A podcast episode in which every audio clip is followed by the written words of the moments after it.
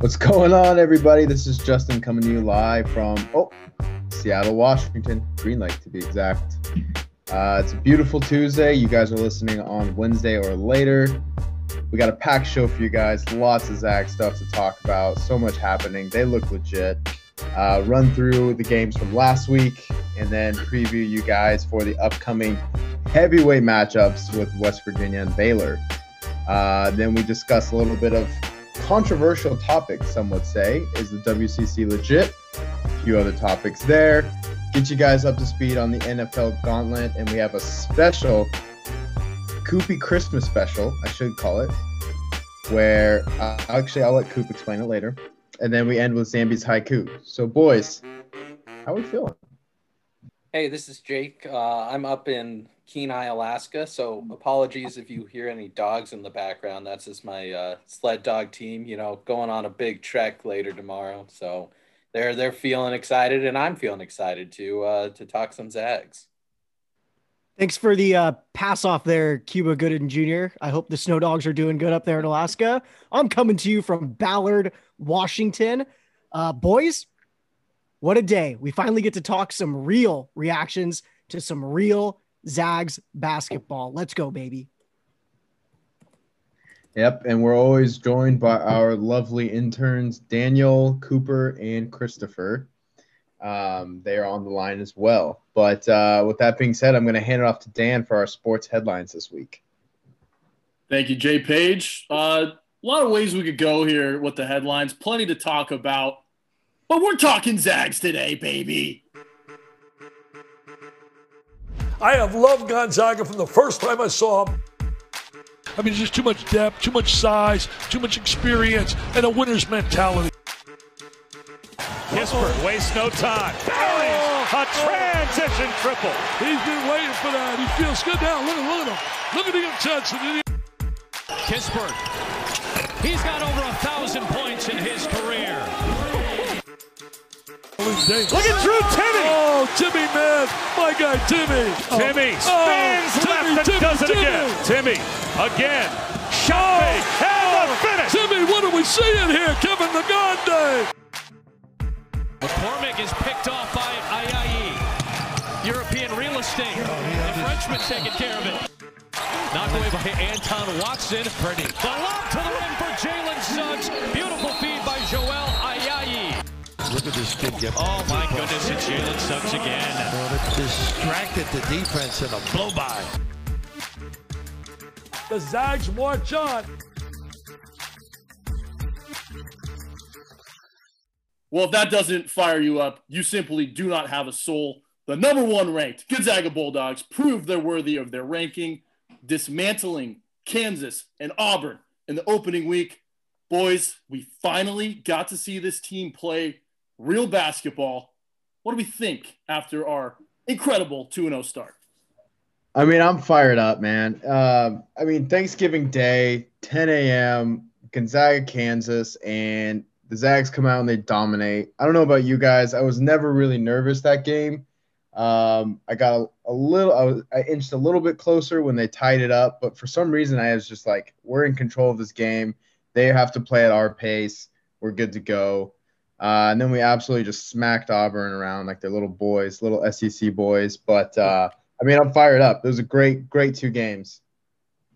Oh, I, I was so excited from just the opening 30 seconds. Like if we if we had all gotten together and wrote our dream scenario of Jalen Suggs first play, like the perfect play he could have, I don't think any of us would have said an alley oop over Marcus Garrett and the technical to cap it off. Like that was so awesome. I was I was sold for the rest of the game. Yeah, I'm right there with you boys. Um, I think I'm now a huge fan of morning college basketball. I don't know about you guys, but Thanksgiving morning was a phenomenal morning for me. Woke up, had a little Irish coffee, quickly made the transition to a couple of Bloody Marys. Then I even had a Bloody Maria, had a little tequila instead of the vodka. It was a phenomenal morning. The boys brought the intensity like Paige said in that Kansas game, it, it the score was kind of close throughout the game, but it really felt like Kansas was just hanging on by their nails throughout the entire game. It seemed like we were a three or two away from just extending the lead ultimately, we put up 102 against one of the best defensive college teams out there. Auburn game was just a victory lap. I'm absolutely fired up for the Zags this year. I, they blew away all my expectations. I'm so glad after this long off season with all the COVID protocols, even the day of the game at Thanksgiving morning when it, it came out that we had like three members of our party who were out with COVID protocols. We start the game, start the game now. And we finally got it. We finally got two games. They blew my expectations away. Great year to be a Zag. Yep, absolutely. And I'll, I'll pass it off to Jake real quick. But Jake, give me your gut reactions after the Kansas game. I mean, after the Kansas game, the only thing I think that can that can topple this team is if a team is just making their threes one night because the perimeter defense was a little shaky at times, especially in the Kansas game. I think we were just focused on saying like, you know, if they're not a great three point shooting team, we're not worried about scoring, so we weren't too concerned. Uh, but I don't think this team will dip below like 80 points any game this season. There's just too many weapons. It's like uh, just an arsenal. That's what they should call us an arsenal of talent because Timme's getting 20, Kispert's getting 20, Suggs is getting 20. And if any of them have an off night, maybe minus Timme, just we have three guys just ready to fill in for them like immediately. So, I, I mean, my expectations were already high entering, but now my hand is off the computer screen and it's almost to my ceiling fan. So I am so excited. Yeah, I'm right there with you, Jake. Um, you know, typically a lot, a lot of our friends know this. Typically, I watch a Gonzaga game and I'm I'm relatively critical. I've been critical of Kispert's, uh, you know, ghosting in the past. I've been critical about our big men maybe being a little softer out there. I don't really see like a super big weakness in this team. This team is incredibly athletic. They're incredibly fast. You cannot stop us in transition. If you do, you're either going to foul us or you're going to get hurt on the court because we have a bunch of bulldogs on this team. This this is a phenomenal team, gentlemen. Paige, what were your instant reactions to Kansas?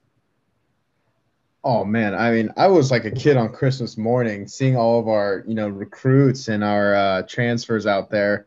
I think what's so special about this team is, yeah, we're starting the lineup of, you know, Suggs, Ayayi, Kispert, Timme, and Watson, but then the, the team gets deeper into the first half and, and deeper into the second half, and then oh, subs are coming in. Oh, sorry, we just have Andrew Nembhard and, and Aaron coming at your grill again.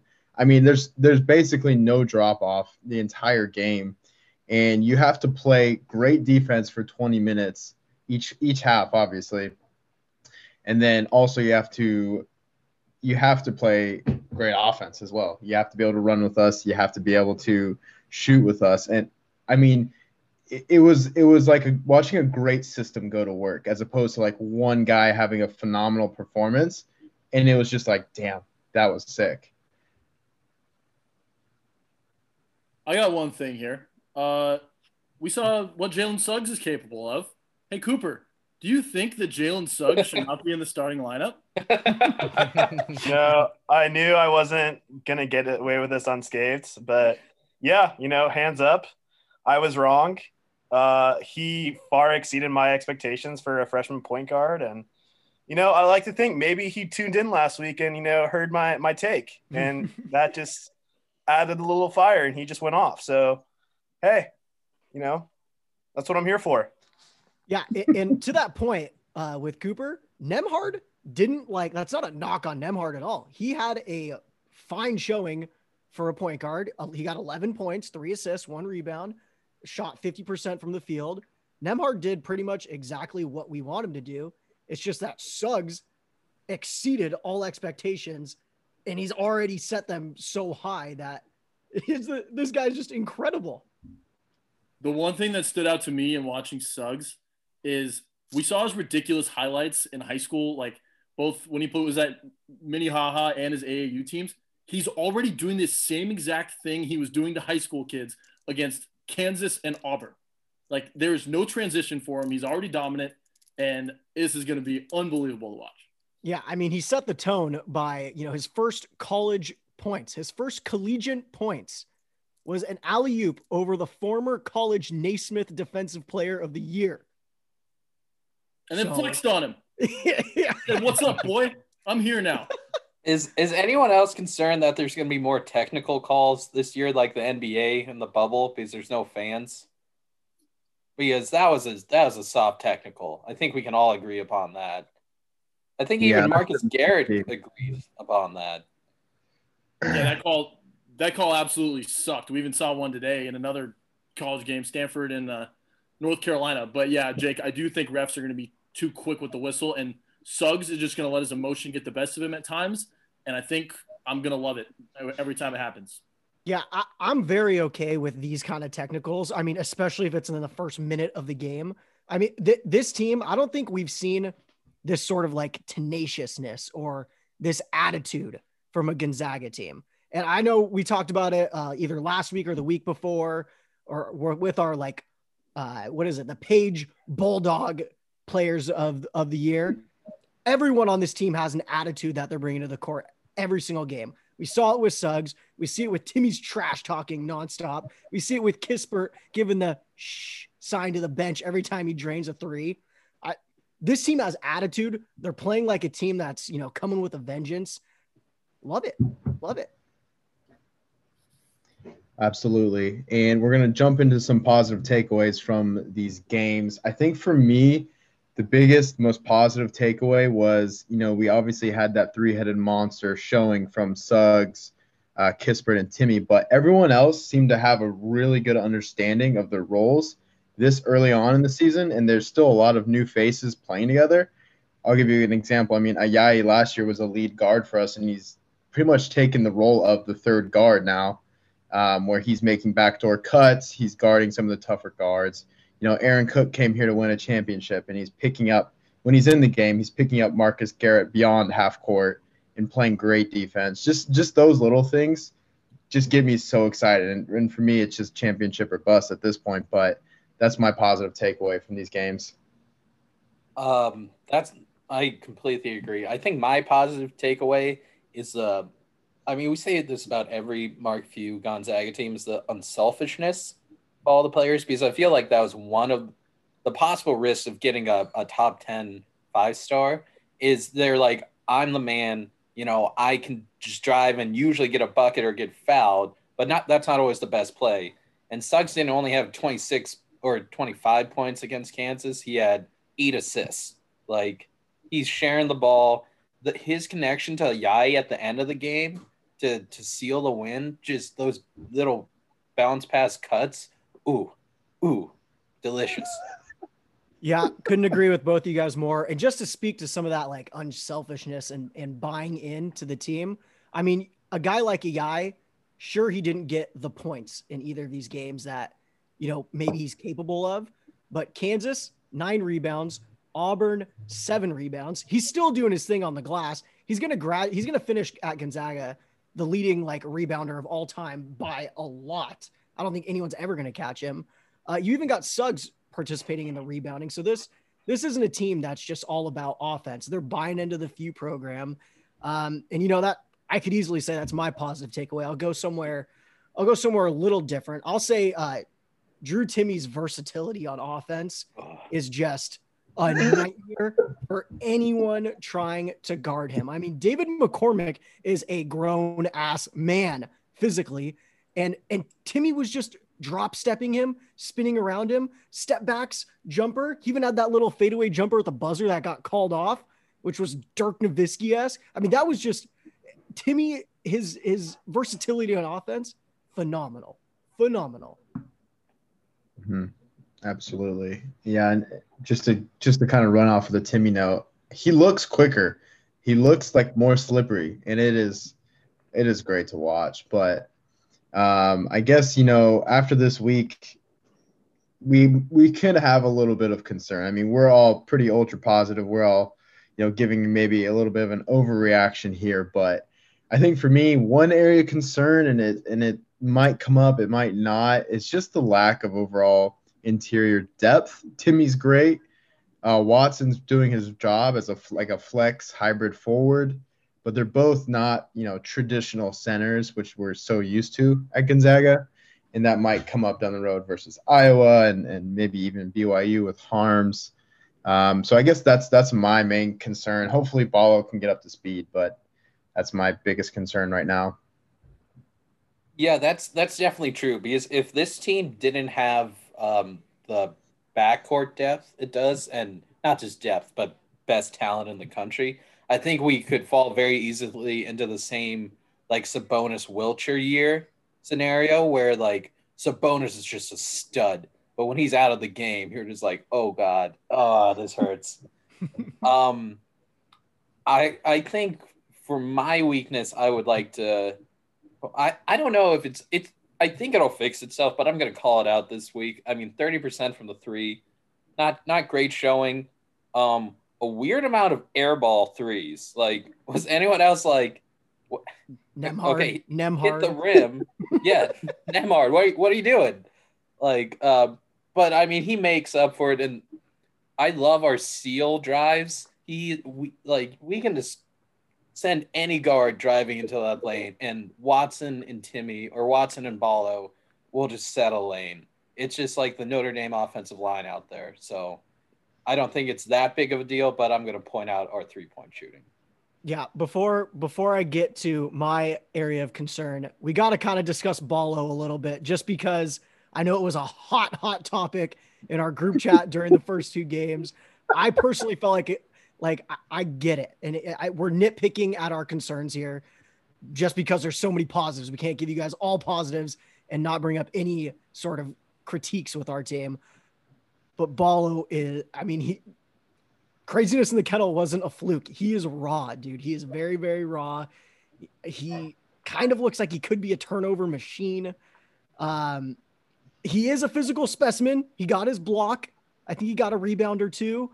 Um, I know Dan. Dan was kind of our correspondent, keeping uh Ballo in check. Dan, what did you see? Um, I saw a lot of what what you are uh, saying there. He definitely is raw. We got to remember that was his first time playing college basketball. Um, he does. He's very turnover prone, but I think he is just a little too aggressive. He's used to just being able to dominate everybody in front of him, and he can't do that at this level. And he, you know, at times he kind of forgot that like guards are still around and they're going to reach in and steal the ball from him. And he's a little clumsy and a little uh, uncoordinated, it appears at times. But I think there are a lot, there are enough good things there, and I just believe in the staff and believe in the process of the season that he's going to develop and be the guy we need him to be come March, April, May, whenever the hell the tournament happens.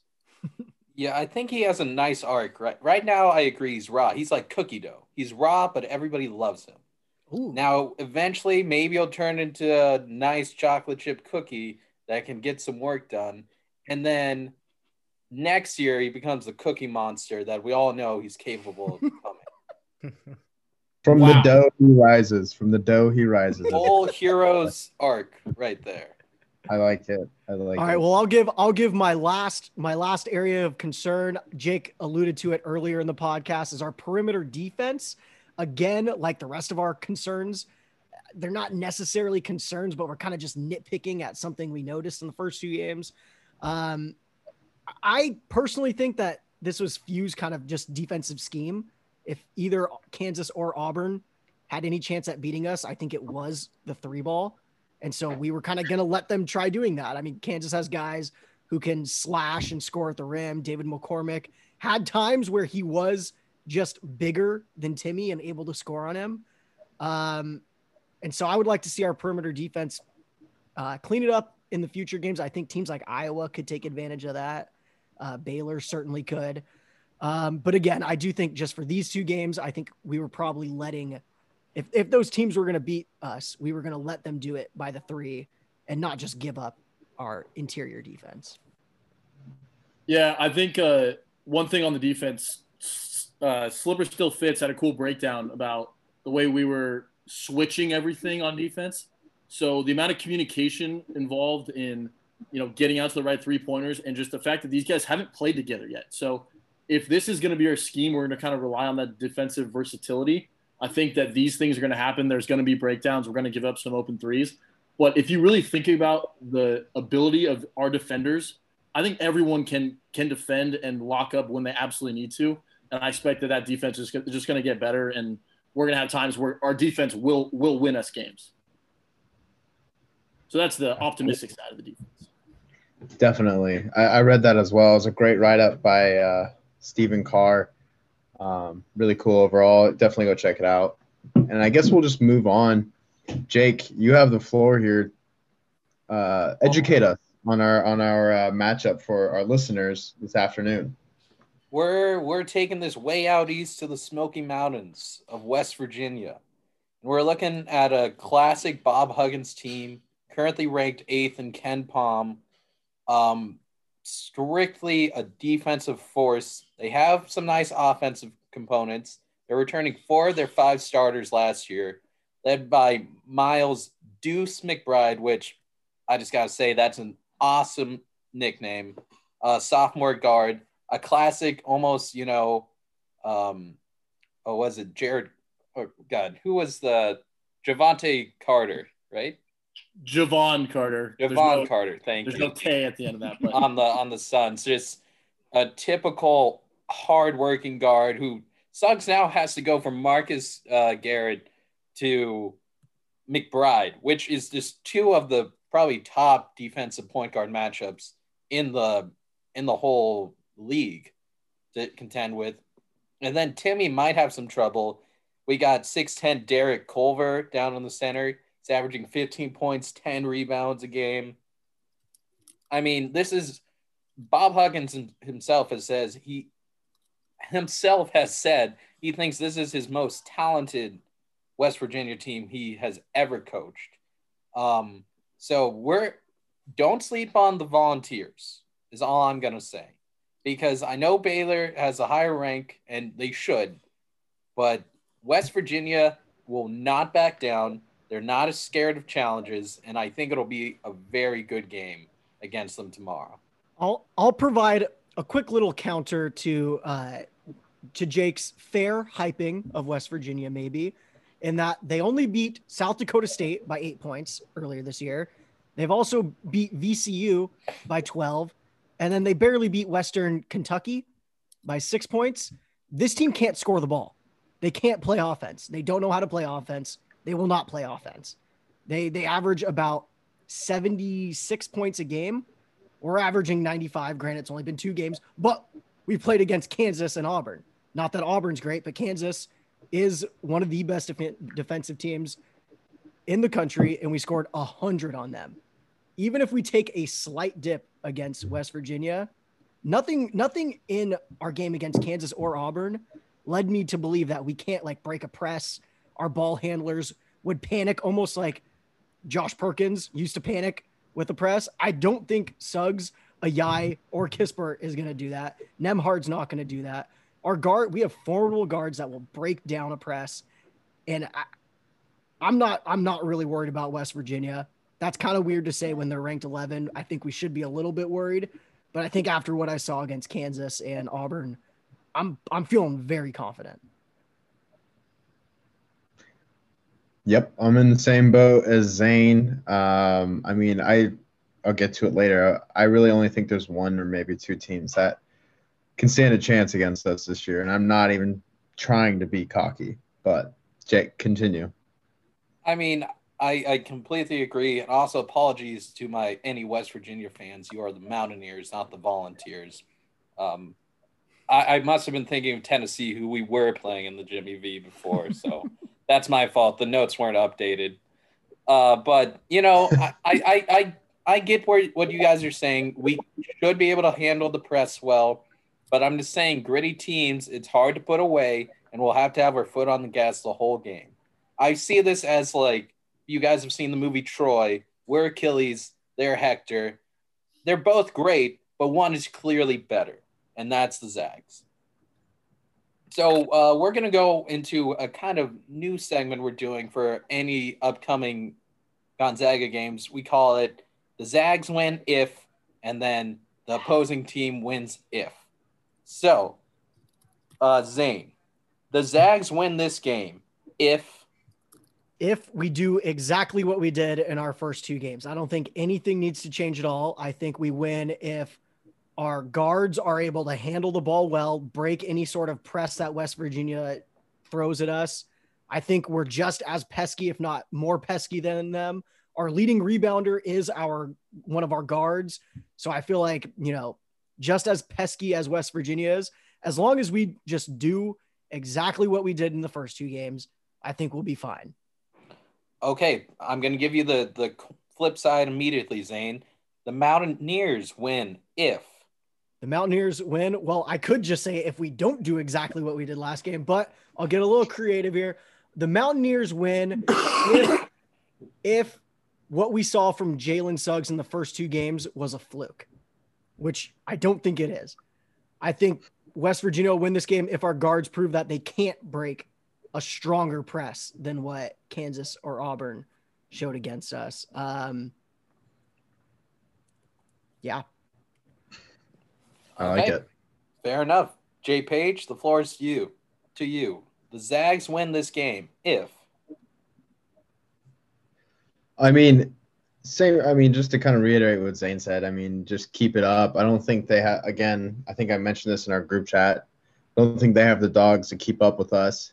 Um, at the end of the day, we've got like, you know, six, seven potential NBA players, and we're rolling them out at you at all times. West Virginia has some talent, but at the end of the day, they're going to need rest uh, in the game. They could get into foul trouble, things like that. So I think if Gonzaga just plays their game, they win.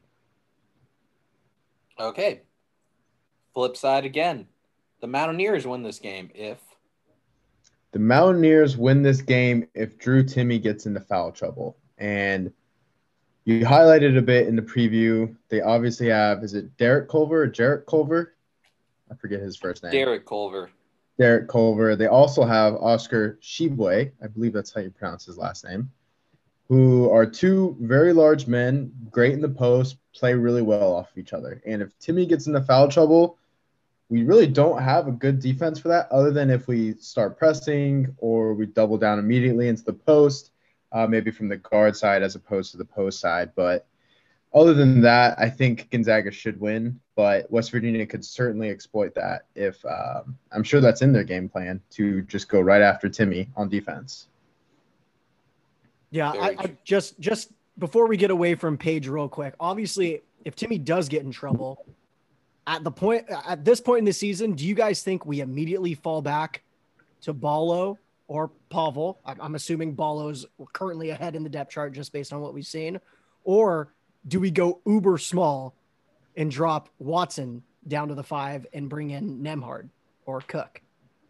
I think you go uber small and you just trust an offense. Yeah, Per, I think you got to put put in Ballo. I think it, a not only for his development, but those two guys, you, you need some length on them regardless, because that's where they're going in their offense. Besides, you know, McBride, um, those guys are going to get their touches. So at the end of the day, well, I love Watson and Kispert, but I don't think they're going to put up a particularly strong fight against those two guys. I, I think you at least need to give them a fight down there, personally. At least at least with you know maybe throwing Ballo in there to guard Culver, whoever gets the first touch most of the time.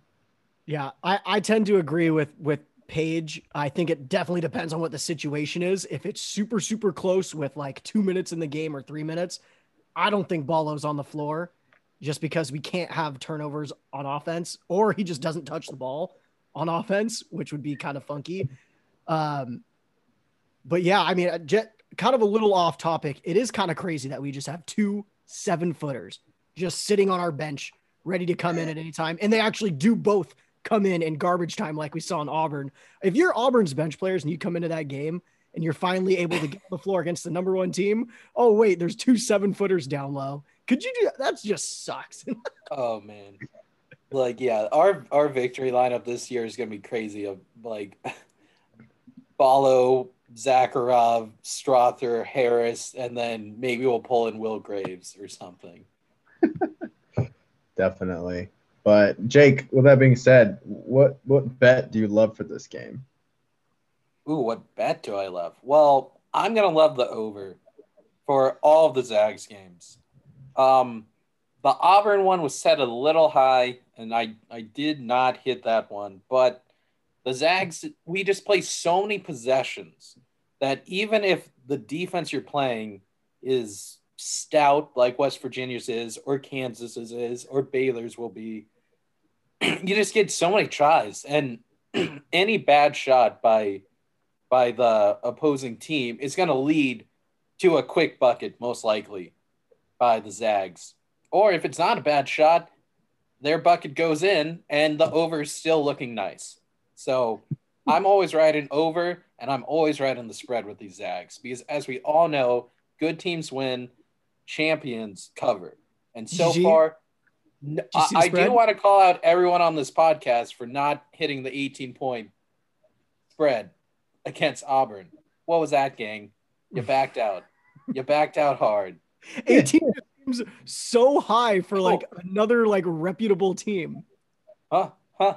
But you got to have faith and a slight addiction like I do. I think an eight point spread for this West Virginia game, hammer that, hammer that all day, all night. Absolutely.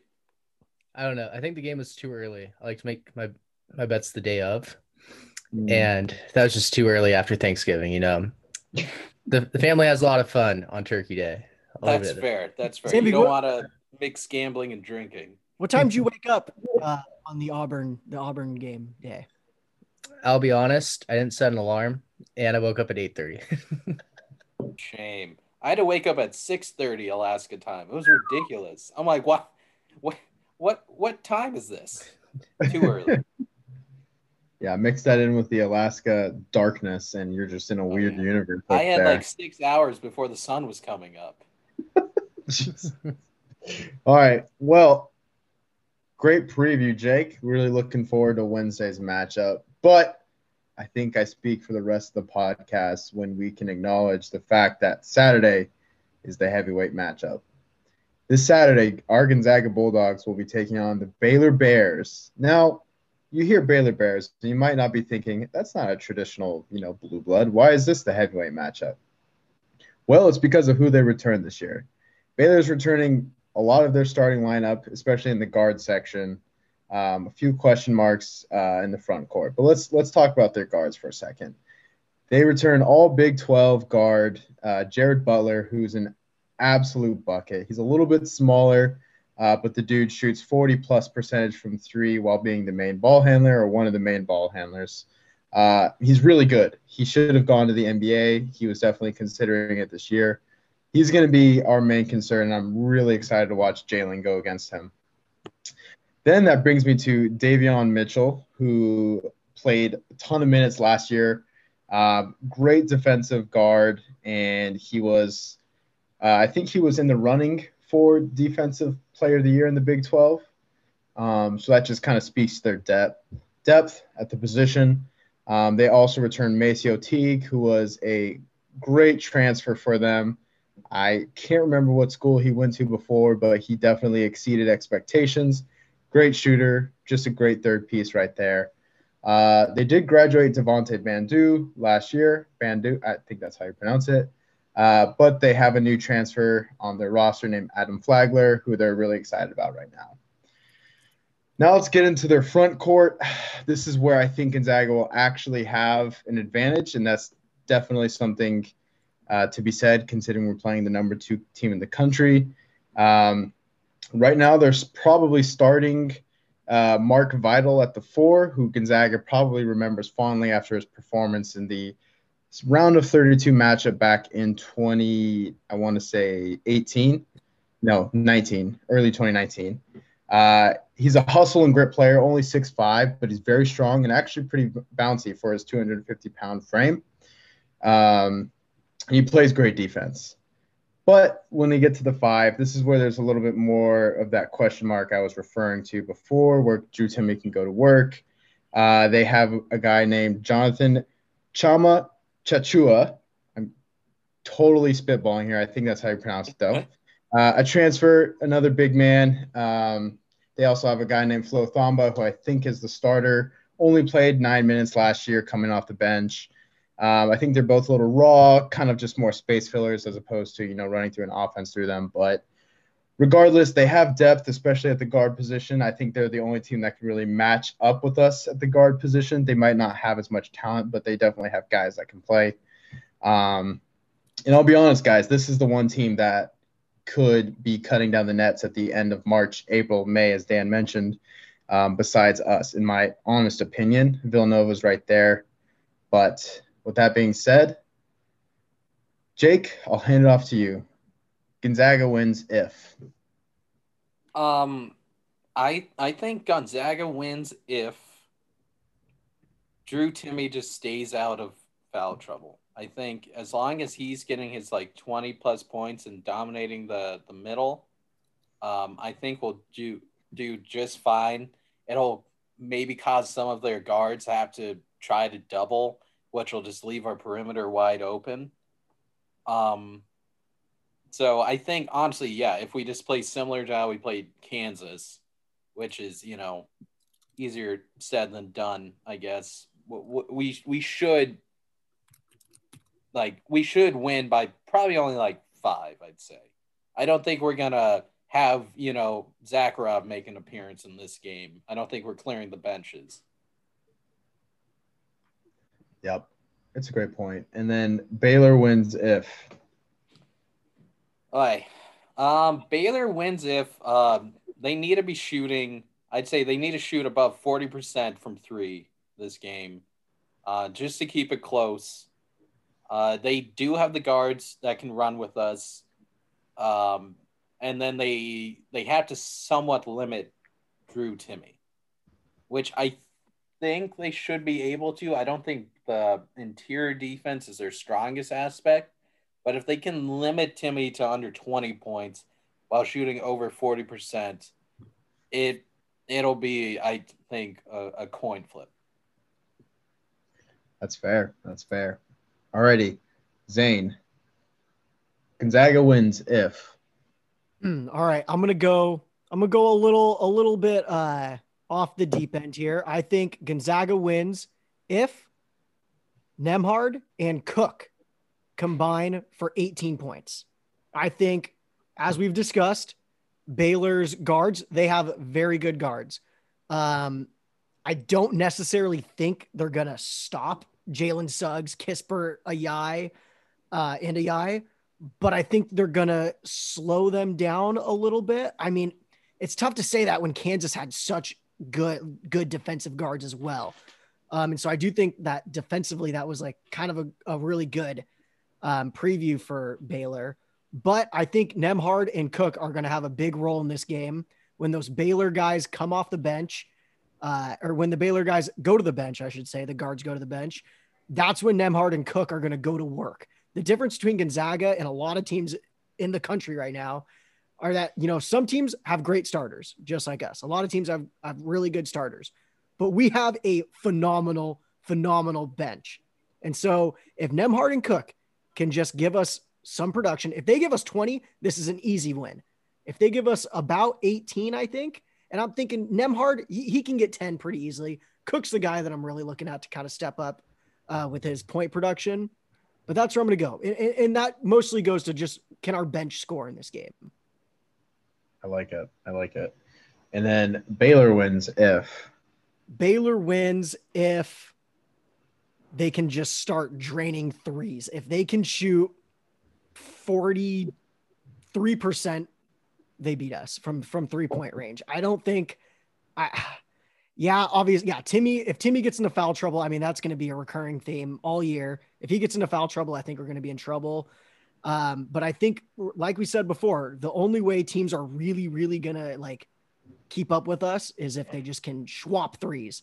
Um, Baylor kind of has the ability to do that, and so if they can shoot really well, then uh, then we could be in trouble. Definitely and just to run with that, I mean, we all read the piece on Slipper Still Fits, just mentioning that again.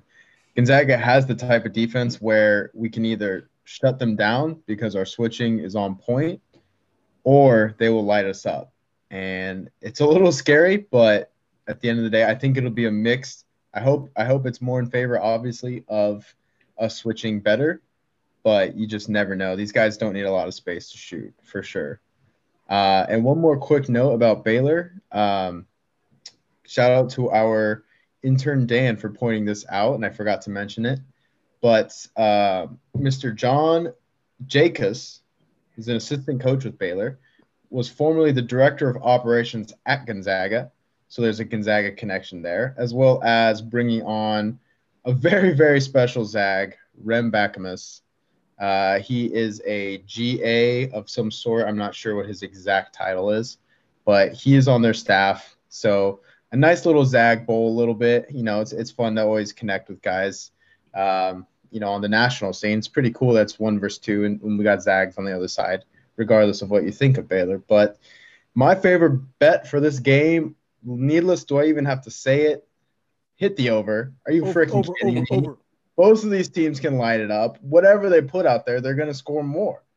Not only it- it's a perfect nightmare for Vegas because where are they going to put it at, or whoever you're whoever you're gambling with, because at the end of the day, these are probably the two fastest pace of play teams in the country. I mean, the sky's the limit. They should put it at like 250, just so that and then I'll and then I'll say bet the under. But then, regardless, I don't think they will do that. But regardless, I think this is going to be a super high scoring game, and um, it's going to be a lot of fun. Paige, let me give you an over under and you tell me if you would hit it. All right. Mm-hmm. 178.5. Oh, over, over. Whoa, That's whoa. high. I think each team can score at least That's 90 a points. lot of points.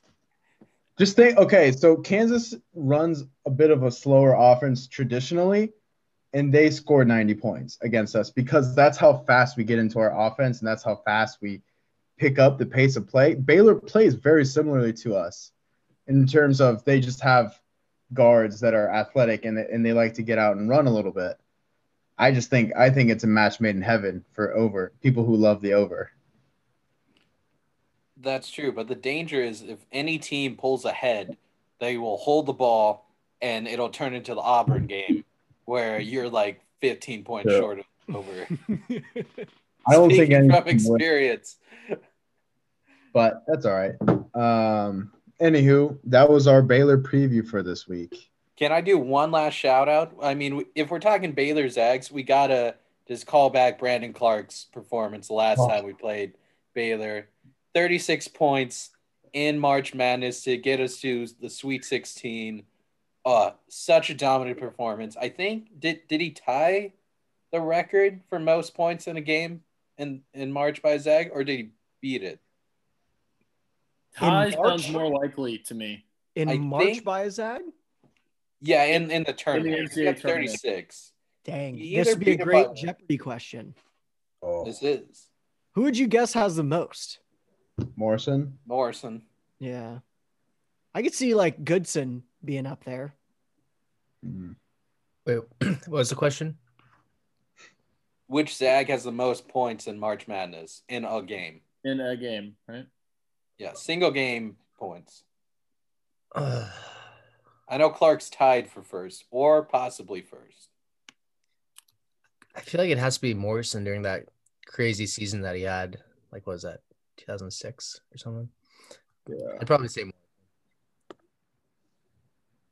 Regardless, I mean that was just the perfect game you could have had. I think he shot. I think he only missed like two shots. I have the answer to the question. Okay, hit Ooh. us, Dan. Were any of us close first? Yeah, Ah, it was Morrison for sure. Brandon Clarke, 36. Oh, Uh, Yeah, Clark. Nice. So yeah, all we need is a 36, you know, 90% shooting output from Timme, and no problem. Yeah, there there are only like I think three or four players that will be playing in this game that played in that game. I think Butler was there. Um, Mark Mark Vital was their leading scorer. He had, I think, Yeah. or maybe, maybe their second leading scorer, but he he played really well. If I remember correctly, we got him in early foul trouble, and they had zero Oh. answer for us defensively. That one play where like literally Clarke's is spinning around him and his hands are just straight up. He's like, I can't do anything. Yeah, so vital is vital for the Bears. That was very easy there. Um, but uh, Corey Kispert also played well in that game too. So He this will be this will be a, a fun freaking matchup that I think we might see more than once this year. Ooh, championship. Ooh, I like that. we'll see you there. Yeah, one- This- one last note- again. One last Yep. note for me is that we kind of discussed like a couple of the weaknesses maybe for the Zags, and it was interior like size maybe, just because it's it's Timme and then and then we got Ballo and Pavel. I mean, Baylor kind of has the same issue in their own regard. They don't have like phenomenal size and they don't have phenomenal depth with their size. So I think th- this is a very even matchup. I, I love this matchup and I can't wait for it. Saturday morning game again. 10 a.m. Yes, sir. Nice. Yeah. Absolutely agree. Absolutely agree. And that segment was brought to you by El Yucateco Hot Sauce and Spumoni.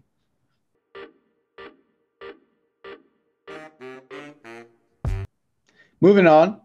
Uh, boys, there was a lot of college basketball this week. And if it's one thing that gets on our nerves, it's when random BBN, Big Blue Nation, Kentucky sports fans say that Gonzaga doesn't play anybody. Well, they do. Long story short, they do. And I don't know if anyone wants to pick this game off, but there was one game specifically that comes to mind to prove that Gonzaga actually has, you know, some sort of competition, not just high school basketball competition. I'll hand it off to Jake. What game stood out to you in our beloved WCC this last weekend? I mean, I think I gotta pick the lowest hanging fruit. It's just like an apple the size of a boulder right here. um, it's it's the Dons taking down number four Virginia Cavaliers. Um, after going into halftime down to the Cavs as expected, the Dons dropped 40 points against the Cavs in a half. I think they made more three pointers than the Cavs even attempted, and it was just a gritty win by a very. I mean, I think we've always known the Zags that the Dons like are a hard team to play. Like even last year when we were like half the year we were spent like ranked number one, all those USF games just gave me a heartburn. like we we played them three times, right? And I think the highest we beat them by was like seven, and it was it was no cakewalk anytime. Great team basketball. Uh, I think the Dons. I hope the Dons have enough now. If they get if they don't lose a lot of games in, in the WCC, they could be an at large possibility in the tournament because obviously they're not winning the WCC or the WCC tournament because we're in the way. But good for the Dons beating a top five team. Great, great for the Dons beating a top five team. I'll I'll bring up another team that had a, a thriller this this weekend against a ranked opponent. Uh, Pepperdine, the Waves, gave it all they had against number 22 UCLA, who has got to be the most overrated UCLA team I've ever seen. I know Dan Dan loves them, but and, and sure maybe they have a couple injuries here and there, but boy oh boy, they do not look like a top 25 team at least in their first two games. But boys, Pepperdine has got some fight in them. They've got some scrap in them. Oh, and they got a guard named Colby Ross who can just casually put up 33 points in a game. Um, granted, you know, Pepperdine ended up losing in uh, triple overtime. They really just ran out of gas in that game. I would say uh, at the end of reg at the end of regulation and then at least the first overtime, to me, Pepperdine looks like the better team in that game. Uh, ultimately, UCLA just had more horses. I think um, Colby Ross can only do so much. I think once UCLA took him out of the game, there wasn't too much more Pepperdine can do. But I think Pepperdine, you know, Romar's got something cooking down there. Colby Ross is legit. I don't think he poses a great threat to Jalen Suggs, but I mean he's he's he's legit. He's he's nice. Definitely. He's definitely a good college basketball player. He's going to give you however many points. He, he's a problem, but um, it was like it was great to watch that game. You know, even though I'm not going to say it, I'm not going to say it, but someone might have jinxed our uh, our spread bet for that for that night. Uh, I don't know if, if that person wants to add up to it. Yeah, I- I'll load up to it right now. The beginning of the third overtime. Okay, anyone who watched that game quickly found out in overtime that it was ugly. This was ugly, ugly basketball. The balls were being thrown out of bounds. Uh, I think UCLA had seven seconds at, in the end of the game, and it was tied, and they were trying to run a full court sort of play and just threw the ball across the court into the Pacific Ocean and turned it over back to Pep- Pepperdine. And Pepperdine did absolutely nothing with it. This is a horrible game to watch. Uh, at the beginning of the third overtime, I texted the boys saying, screw it, take my money, UCLA. I can't watch this game anymore. And UCLA immediately ran away with it. Uh, hand up, boys. Hand up. That's on me. I, I was I was on a six and zero streak, and you just ruined all my luck. I probably would have been a millionaire at this point because the streak would have been able to continue, and it's all No, on you. Zane. That game was on uh, Scott Van Pelt's Bad Beats last night, boys. I don't know if you if you caught that segment, but that was a really bad beat. Let's just was say that. horrendous beat, and the whole country can put it on uh, Zane's shoulders because it was looking good for two overtimes. I was like, "Hey, just bow out, lose by three, we're all good." Oh, they get smacked. But I'll keep the ball rolling here. One last WCC team. BYU gets absolutely dominated by USC. Now, I'm definitely one who thought BYU would be a little bit better. Um, maybe it was just an off day. I don't know if you guys watched it, but they're definitely not hitting their shots. They they would have open threes, open twos, uh, maybe even some putbacks that they just missed. Tough to watch. Uh, the Mobley brothers looked really solid on USC, followed by some solid guard play. Um, but besides that, I mean, it wasn't a great look for BYU. I think they will rebound. They have other opportunities to play good teams besides Gonzaga hopefully they'll get that resume up, but not not a great game to watch by any means. I know that we're technically supposed to like want BYU to do well. Nope. Um, when like you know to help the WCC and to help us ultimately, I, I think we're beyond that. I don't think we need their help anymore. I think we're good enough on our own. I personally don't know why we expected to be, be expected BYU to be the second best team in the conference this year. They lost so freaking much last year. Anyone who watched that USC game uh, today really saw how unathletic BYU is on the court. Um, there we are going to smack BYU this this year. It will not be close. I think USF and Pepperdine have a better chance than BYU.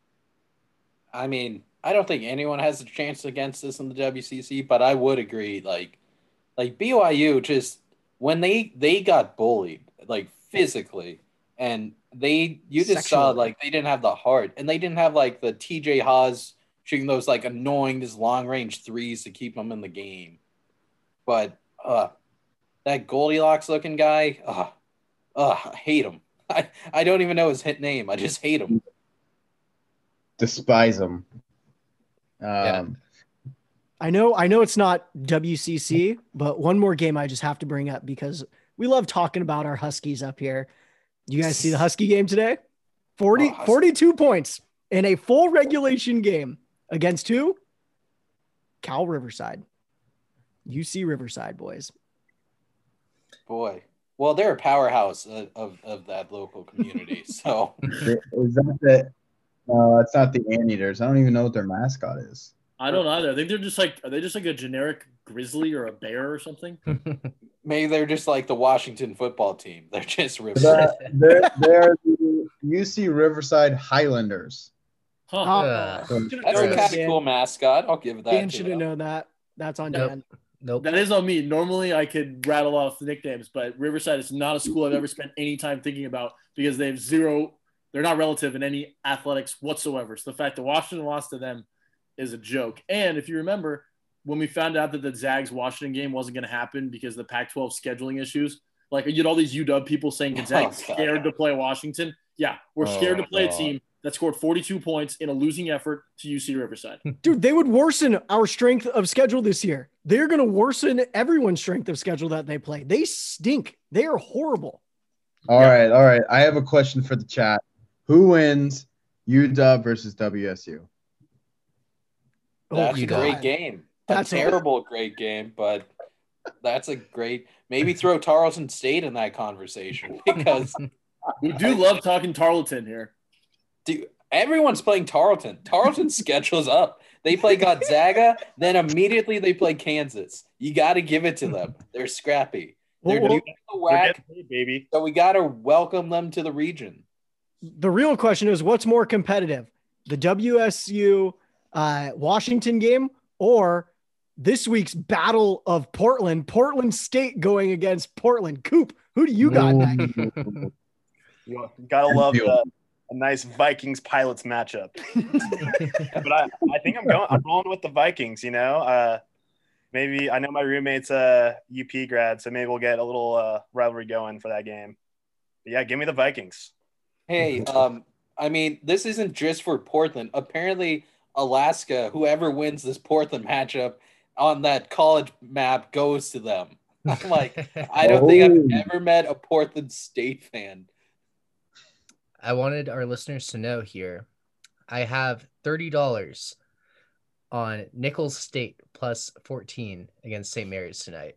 So stay tuned. I Very like it. nice. Great bet. That's a great bet, considering they suck. But Well, Let's they keep did not, moving, they did boys. not look good against Santa Clara. So yeah, no, they did not look great at all. But uh, it's all good. Let's keep this ball rolling, though. WCC theme. Gonna hand it off to intern Coop here for his special Christmas segment. thanks, Paige. Well, yeah, kind of sticking with the WCC theme here and incorporate a little uh, Christmas magic. We have a little segment where we will be assigning WCC teams their Christmas movie equivalent. So to kick things off, we have Pepperdine. And for Pepperdine, I was kind of thinking that underdog, lovable loser, you know, kind of deal. I mean, a lot of us are Pepperdine fans. We, we can all agree that Stacy Davis, had, you know, balled back in his day. Stacy Davis. Stacy Davis, gotta love it. And so with that, you know, I went Just Friends. Great movie. You got Ryan Reynolds in a fat suit. The the chick in that movie, total bombshell. Uh, yeah, watch it the other night. It's a great, great rom com. Kind of maybe maybe on the fringe side, but of Christmas movies. But I I still I still consider it you know a Christmas movie. So yeah, Just Friends. All right, here. Let me let me let me see if I can save Coop's analogy here. It's it's Pepperdine because there's only one star in that entire movie, Ryan Reynolds, and Pepperdine only has one star, Colby Ross. I Makes feel, like, I feel like there's a couple like big actors in that movie. Um, I'm looking at the cast list. I would disagree with you. Who's the who's the director? Is it a Lorenzo Romar type? um, I, I, I don't even know. it's You got, definitely you got not a famous Faris. actor. You got the guy from American Pie. Not like not like total big dogs, but hey, it, it adds up, you know. You got your one star in Ryan Reynolds, and then a couple of uh Oh, Anna Faris is in it. I guess that's the next biggest star. so yeah. Anna that's, uh, Faris, definitely a Romar type. hey, she's from Seattle. So yeah, Oh. that's Pepperdine. So uh, and then moving on to we have USF, and so for uh, San Francisco, uh, I thought wild card here. You know, they're a team that, like we saw, can beat Virginia, can beat a top ten team, but they can come out the next week and lose to Portland. So you never know what you're getting. And with that, I don't think there's a movie that fits this team better than Die Hard. Just you have t- you have a school that thinks it's a Christmas movie, another school that thinks it's not a Christmas movie. What are our thoughts? I guess when you frame it like that, I could see it, but I feel like we're giving way too cool of a movie to San Francisco. Yeah, Die Hard, great movie. San Francisco. I mean, you know, back in the day, they were they were solid. They have two titles. That Yeah, Die, true. Die Hard's an older movie, Yeah. so I don't think it, it's that old. I have an idea for uh, San Francisco, but I, I don't want to get in the way of what you might have elsewhere. don't don't don't Dan. But Well, Honorable mentions at the end. Well, Okay. yeah, we'll open the door for I'll honorable save mention. it. I'll save it. Uh, uh, moving on, we have BYU and Oh, BYU, of course. Um, mentioned this earlier, but no one likes them. Got to be the Grinch. Yep. Yep. I don't think that goes Perfect. without saying. Are we saying Yeah, that we don't like like people don't like the Grinch or I like Well, the Grinch. I- as a movie or that BYU is just the Grinch? I think the character. Yeah. I'm going character before he goes like full circle and is all about Christmas. He's the guy that comes in, spoils, just like BYU does. They spoil our senior nights. They they find a way to beat us once a year. Yeah. Okay. Cool. So the the Grinch, the character, but overall the movie, like I wouldn't say that that's a bad movie if that's what we're trying to. Yeah, I'd What- say that's pretty One of great- Jim Carrey's best. Yeah. Yeah. I, I like to think of BYU as that new Grinch movie that I haven't seen, but just looks terrible. Oh yeah. It's not bad. That's a good one. no. Oh, Dan, of course, that's the movie you've seen. Get it? It's a good one. oh boy. Uh, And then last but not least, we got um St. Mary's. And no, this is gonna ruffle Zane's feathers, but I was thinking, you know, St. Mary's, they're always that team that you think could make it a good game against the Zags. Never do. We always absolutely destroy them. And so with that, you know, Christmas movies that I thought were gonna be decent but ended up sucking were all the Vince Vaughn Christmas movies. Oh, So Fred Claus, Four Christmases, absolute dog shit Christmas movies. Oh, Fred Claus? You don't like Fred Claus? Get Fred Claus off this fucking list. Oh my Boo. God, Coop! Blasphemy! I don't think I've ever heard someone defend Fred Claus with this. Fred Claus is hilarious. Have you I JCH, seen have you seen Fred Claus? Yes, I have. I like him. Okay. Not a not a Fred Claus guy. Vince Vaughn. Oh, He needs to stay out of the, the Christmas Super movie. entertaining. I think of The- St. Mary's as those weird claymation, like Rudolph ones, where everyone's like, oh, Hey, yeah, those are good. let's watch it. And then you're like five minutes in, you're like, this is terrible. yeah, that's a good one. That's a good one. N- Not the claymation Rudolph, the claymation Santa Claus is coming to town. That one. Oh, sucks. Rudolph Very is good point. Very good. Rudolph is great. Always great. Yeah. And ev- there's always one borderline creepy character, just like St. Mary's. The miser, the miser twins, or whatever. oh, um, oh, what is that called? A Year Without Santa Claus. Yeah, well, that's a really good movie, but those twins are freaky. Yeah, they are. Coop, who would the Zags be in this Christmas movie comparison? Uh-oh. Put him I on the think this spot. guy's got to be Elf. You know, you can watch them over and over again. I don't think Elf ever gets old. Probably the most quotable Christmas movie. Always A modern movie too. Zero hesitation. I like it. I agree. I like that. Yeah, I think that's fair. I'll tell you what I was gonna say for USF. USF is like the Santa Claus trilogy. Santa Claus one, Santa Claus two, really good. Santa Claus three absolutely sucks. So USF might be good, or they might be absolute dog shit. So that, that's where I was going. Yeah. Um, I basically, as looking at the WCC uh, teams here, I do have two quick points. I will say I think the Zags are Rudolph, the old claymation, because we started from nothing, but now we're here. We're leading the sleigh. Zambi, that's nice. that is nice. and uh, my second one, um, it's a little bit more relevant in previous years, but I'd say BYU is Krampus because they're always trying to ruin our Christmas. Mm. Just a bunch of demons. Get the hell out of here, BYU. I I'm like done. that. Nice, nice. I, Well, have you? Uh, I, I had a comparison for BYU, um, and I, I can't kind of came to head my head when Cooper was talking about crappy Vince Vaughn movies. Everyone knows I'm a big Adam Sandler fan. There is one Adam Sandler movie that is just horrendous. Uh, I know, I know, just one. Um, BYU got to be Eight Crazy Nights. That is just the worst, Oh, what? I think that's a hilarious. worst movie ever.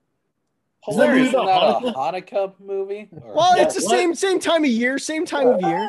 What, what, what are we saying here? Here. We we we saw. We, yeah. well, you All talked about Christmas movies We're Maybe giving the Mormons the Hanukkah inclusive. movie. and said holiday movies. Well, they're okay. Okay, we all know where I was going with this one. I don't know, Zane. uh, all right. Well, on that note, great segment, Coop. We'll we'll put out a Twitter poll, and see what people think on these movie comparisons. We'll leave eight crazy nights off.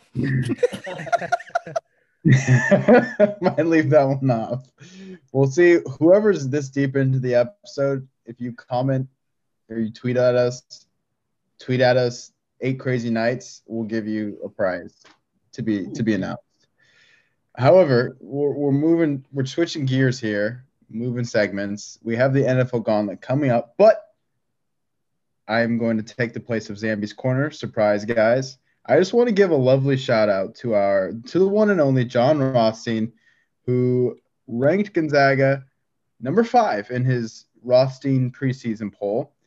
And not only did he rank us number five, but it was right before the news about Andrew Nembhard got released. And then he changed us, oh, not to number one, not to number two, not to number three, oh, to number four. So, Jon Rothstein, I thought you watched college basketball. Guess you don't. Um, that was embarrassing. And now we have the NFL Gauntlet this week. So, just to give everyone a clear picture of what's going on, um, last week, both Gilman and Dan got their second strikes, and Zambi stayed alive. Everyone's hitting with two strikes right now. And I'm going to I'm going to hand it off to this week's first overall draft pick, Daniel and Serpy. All right, here we go. No time for messing around. Took the Cowboys last week. Didn't work. This week, been saving this team. Give me the Packers against the Eagles. Lock it in. Not worried. Oh God. I'm glad you took him, Dan. All right, Jake, you're on the clock. I mean, yeah, that I, I agree with Dan. That was the most obvious pick. Um, I wouldn't have picked him still. I just want to make that official just because my hatred for them burns even brighter after last Sunday. But um, I'm going to take uh, my, I'd say, elite team that I've, I've saved up. I'm going to go the Ravens over the Cowboys on a Tuesday night, uh, thanks to the COVID delays. I don't. I I think even RG three could handle this team. No offense, Coop. this team is bad. Good pick. Good pick. Nice. Alrighty. Anyone think, anyone think Gilman's just trying to stay alive a little longer, picking the Tuesday night game? Hey, you know, you strategize how you do. Ooh. I would pick the Raiders against the Jets, but they already screwed me this week. So Yeah. bad bad week for the Raiders. yeah. I Oh had my god. All right, Zambi. Yeah, so uh, following suit with Gilman, I've been saving a few of my powerhouses for late. And I would like to point out, I feel like the NFL is bending over right now for the Ravens. A Wednesday night game, that just makes no sense to me. Like the Steelers had to forfeit like a week for COVID. Now they're just like, oh, actually, we'll just keep pushing it back, leading into the next week. But my pick is the Chiefs over the Broncos. Mm, Sunday night primetime. Mahomes time. that's, that's a pretty safe pick. Wait, the Broncos have some really good quarterbacks right now, though. I think, don't they? Uh, the, the second spirit of Spokane, Brett Rypien. Yes. Broncos, Wait. all their quarterbacks will be back this week. Correct. They will. Shout out to Kendall Hinton. What a performance that was. Yeah, that was impressive. Shout out to that guy. Hey, that's grit. That is grit. Yeah, I honestly, what are we doing when we all tie here? Because I don't think we're gonna lose. Oh yeah. What if everyone loses though, like this week or like the next week? What do we do if that occurs? Ooh, I think we just have to go the next week, right? Just sudden death. I guess that doesn't Doesn't feel right. that doesn't Or- not make sense. I Or was do we- thinking if if we all somehow lose, or if one person gets eliminated this week and the next week two people lose, um, then we each have to pick like not just the team but the spread. So then it's more likely you'll lose. Oh, I think you guys should just get tattoos. Hey, we're still waiting on you, Cooper. We're still waiting on you. Yeah, w- It's a good point. man. Remember when Cooper lost like six weeks ago? That's crazy. Yeah, We do need to uh, figure this thing out though, because I I, I think a tie is very likely. What if you have to pick uh, just the spread for the games currently? You just give your gut reaction right now for the spread. That way, it's like at least two things. Well, we already picked. Yeah, but I'll give you the spread for that game, and you say cover or not. Ooh, Okay. I like that. All right, So- so Dan, for the Packers, according to ESPN, that's what we're going to go with. Mm-hmm. ESPN currently has it at 9.5 for the Packers. against that putrid Eagles offense. Uh, at home, Lambeau. What's the weather what we got here? Uh, What happens if it's a push? It, I mean, it's a 0.5, so it can't. Well, I mean, I'm I'm looking at my spread. I'll just give you a 0.5. yeah, give me the pack. Cover. Cover? All right. Jake, Ravens are at n- not not listed. Oh, good, good, Jake. So that sounds like I got some money line. I'm taking the Ravens. You sh- you should have to just say that they will cover whatever the spread is. Ooh. sure, I will. The Cowboys suck. All right. He's locked in. Uh oh. Can't wait to see. Sorry, the Coop. We 14 and a still have the. Irish. Be nice 14 and a half, Jake. It's gonna suck. It, it won't matter. It will not matter. I, I Speaking of 14 and a half, that's what we'd have to put Zambia at. No pushes. Wait, so it's a negative push? Yeah, What why don't you give him 13 and a half? Hashtag free Zambi. All right, Zambi, we'll mm. give you 13 and a half. All right. Thank you. Ooh, on the house. Wait, No. so I'm confused. Is this is this for this week or are we doing the spreads this week? No, no, we're doing so it's just your team, but in the case of a tie, this gives it a more chance that you don't get both. No, there's no way our team. So Dan and I not only picked our teams to win, but to cover. If our teams lose, I see what of course they don't cover. How did no one catch us until I don't know. I was confused with the this from the whole beginning. That's funny. Okay, we should pick the we game. should With... cut this segment. Is what we should Yeah, cut- No, no, no, this no. Here we go. This will be the tiebreaker. Patriots Chargers this week. It's a pick 'em. Oh, I like that. I, I like that. I like that too. Patriots. Give me the Chargers. Ooh, Jake's gonna let Anthony Lynn kill him. Zambi. Zambi Pats or Chargers.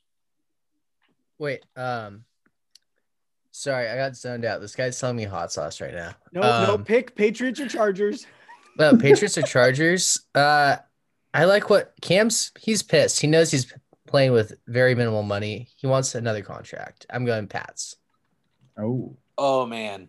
I hope we all lose, but the Chargers win. oh boy. All right. Well, tiebreaker decided upon. It's big news for us. Um, best of luck to you all. Too bad Zan and I aren't in it anymore, and we're still waiting on Coop's tap. With that being Yeah. said, I don't think we have much else holding this incredible segment back. Zambi, you have something for us tonight? I do have something. Um, I don't know how many of our listeners know, but I like to make my dates kind of fun. And so this week I am going with it's a limited COVID approach. You can't really do too much. You can only dine outside. And psh, you know, I'm not going to take a girl just to go get drinks outside in the freezing cold. And so I'm pulling the bachelorette card. And so tonight is hint number two. I bought a blank card and I'm going to write a haiku for the hint of Tuesday. This will be happening on Thursday. If you guys are interested, message the podcast and I'll give you the lowdown on how it's going to go.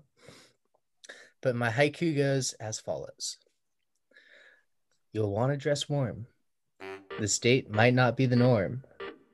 Thursday's perfect storm. Wow. Man. Anyone else? scared. Anyone else? This Are you uh, dude? Are you Drake's ghostwriter, man? Like, The possibilities are endless. wow. Oh man. yeah, that took me like two hours. Hey man, that was Oh, that was man. smooth. That went down smoother than. Wow. My pants know, are already something- off. Uh, you guys know who it is. You guys know who it is. Oh, Oh, who's the lucky lady? uh, it starts with an E. That's all I'll say. let's not. Yeah, we don't. Oh, Need okay. No names, no names. Just like go to the order. We leave that stuff out. I forgot about that shit. All right. Well, boys, great episode. I love that the Zags are back. I know you guys do too. Um, but we got some big matchups this week, Wednesday and Saturday, and uh, hope to see a few of you guys coming up. That being said, though, we'll uh, we'll catch you guys next week. Toodaloo. Let's get it. Later, guys. Zags. Zags.